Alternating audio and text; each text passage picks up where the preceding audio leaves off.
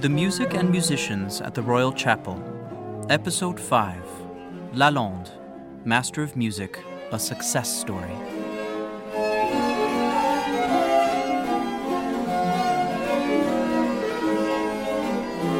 Michel Richard de Lalande, the 15th child of a humble Parisian tailor, started out as a choir boy and was to rise to the heights of fame, becoming one of Louis XIV's favorite musicians and a leading figure in the world of French Baroque music.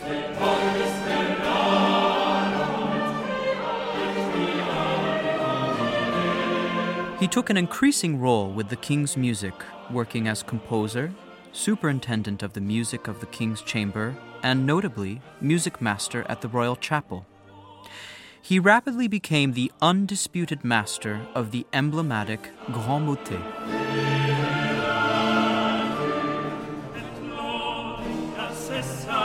He served the King of France for over 40 years, and according to his earliest biographer, Alexandre Tanevot, Lalande gave to the church what Lully gave to the theater. In other words, truly wonderful music.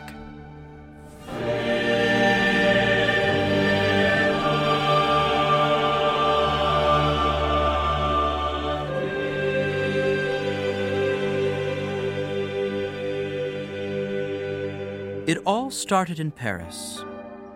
Lalande was born in 1657 and was enrolled in the prestigious Saint Germain l'Auxerrois choir school in the capital's royal parish of the Louvre, no less.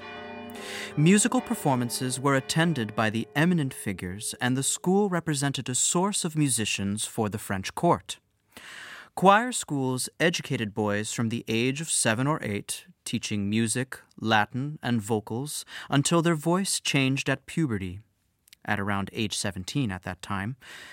The young Lalande, like his schoolmate Marin Marais, enchanted the audiences with his beautiful singing.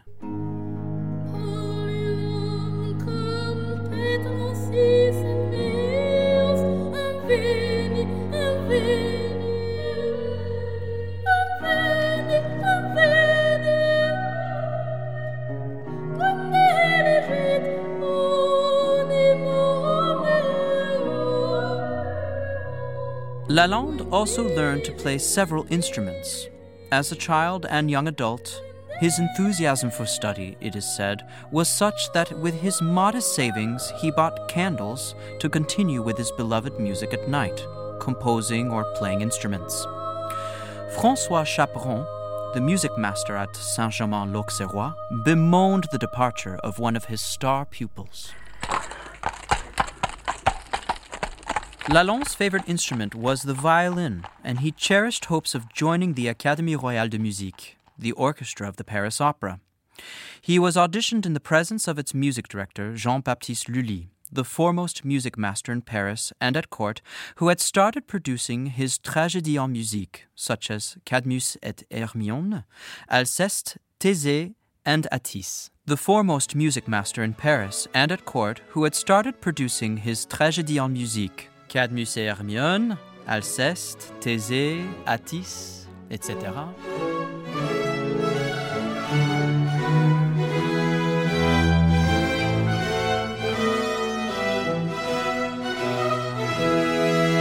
Lalande, however, was turned down. The young man was so upset that on returning home, he reputedly broke his violin and vowed to never play again. But he had other strings to his bow, and he turned to keyboard instruments, the organ and harpsichord. He approached one of his brothers in law, who recognized his talent and promoted Lalande's compositions at his private concerts attended by music connoisseurs. Lalande then applied for the prized post of king's organist. This time round, Lully was impressed by Lalande's consummate musical skills, but Louis XIV, while acknowledging his talent, considered him too young. Lalande consoled himself by working as organist for various Paris parishes, notably at Saint Gervais Church, run since the 1650s by the Couperin brothers, Louis Charles, father of the future royal chapel organist Francois Couperin.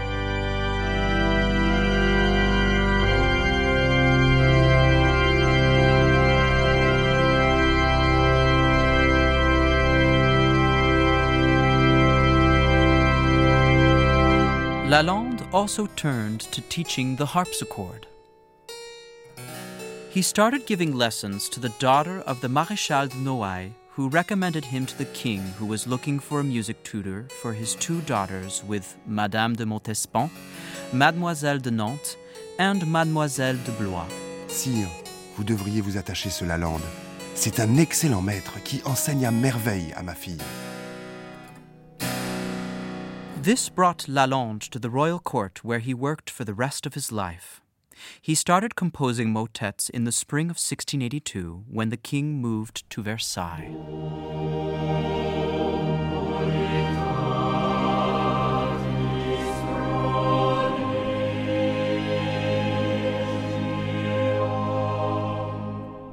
The young musician's compositions must have pleased the king because by the spring the next year, at the contest to recruit four new music masters at the Royal Chapel, he supported Lalande to take on the October to December quarter.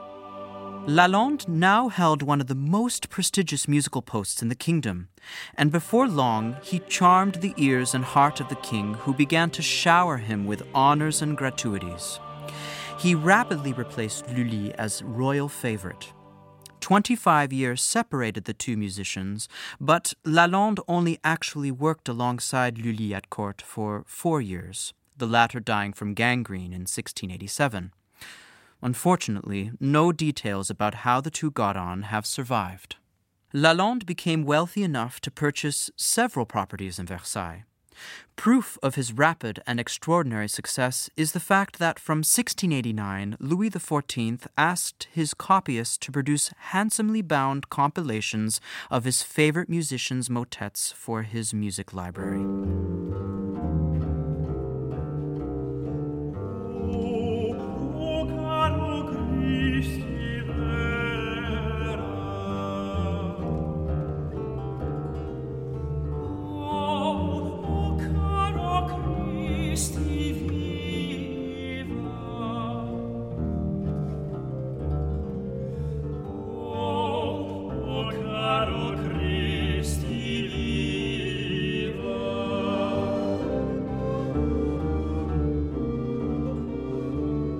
Lalande's motets were so popular with both king and court that he soon combined key posts serving the king's music.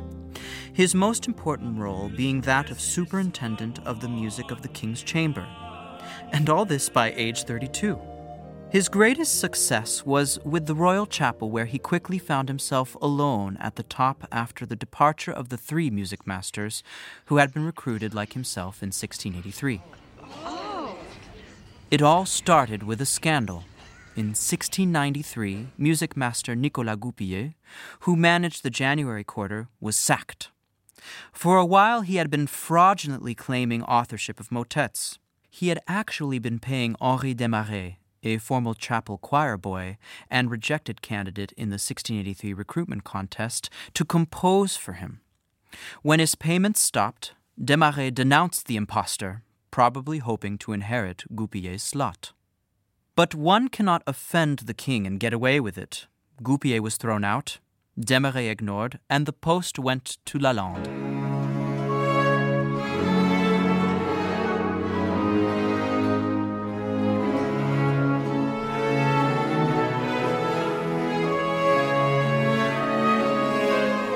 In 1704, the music master Pascal Collasse previously protected by Lully, resigned in order to focus on composing operas.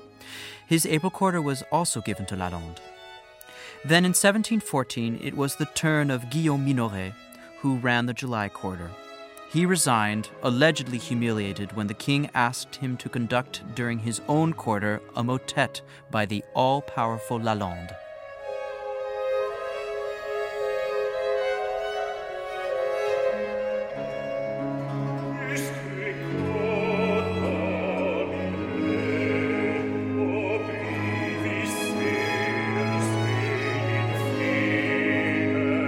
Lalande now held sway over the entire king's music. This prestigious position, personally backed by the king, aroused considerable jealousy.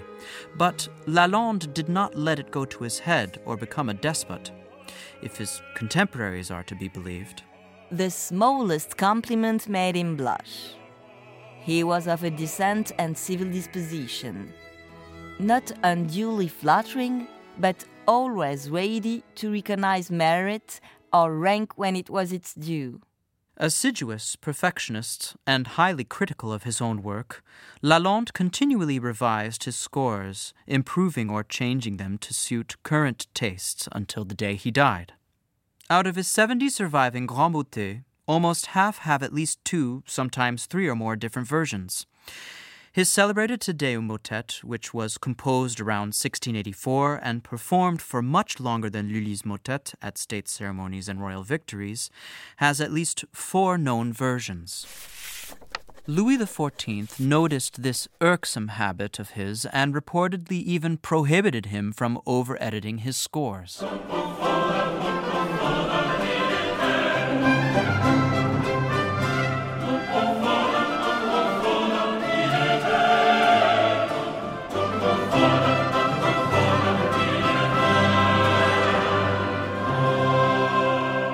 XIV had great respect for his musicians, particularly Lalande, as witnessed by an anecdote recounted by his biographer, Tanevot. The year 1711 saw many funerals. Louis XIV lost his son, the Grand Dauphin, or Monseigneur, heir to the throne, and his only truly legitimate living son. This was followed by a catalogue of deaths which darkened the end of his reign. Lalande himself lost his two only daughters to smallpox in a space of ten days. The king, encountering Lalande in a palace corridor, took him aside and, pointing to heaven, allegedly said, You have lost two worthy daughters. I have lost my, Monseigneur. Lalande, we must resign ourselves to our loss.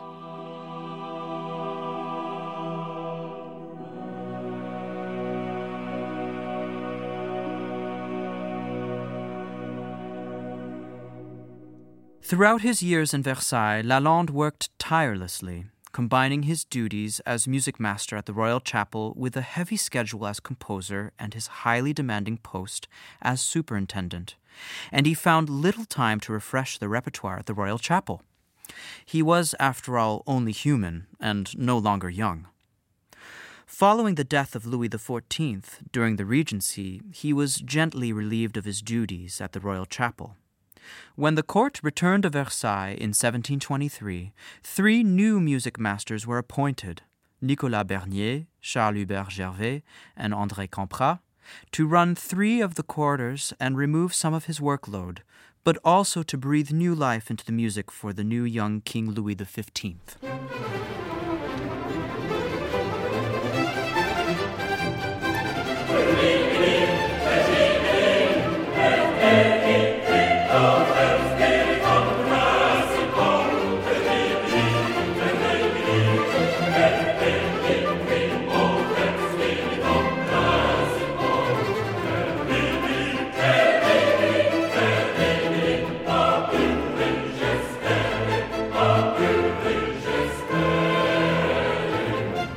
Lalande's direct or indirect successors owe him and his innovative motets a great deal.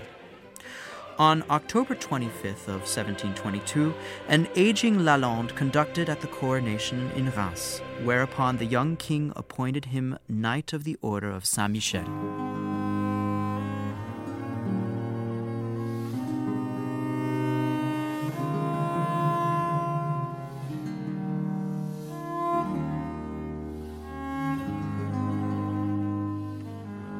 Lalande's final years were relatively peaceful.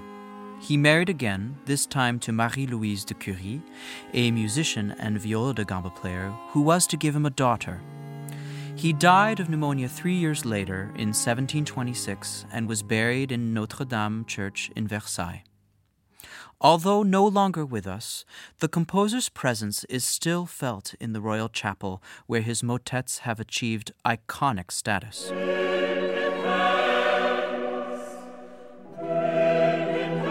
Our journey in the company of the Royal Chapel musicians is nearing the end. The last episode will cover the destiny of the chapel and its musicians in the tumultuous wake of the Ancien Regime through the 19th century and up to the present day.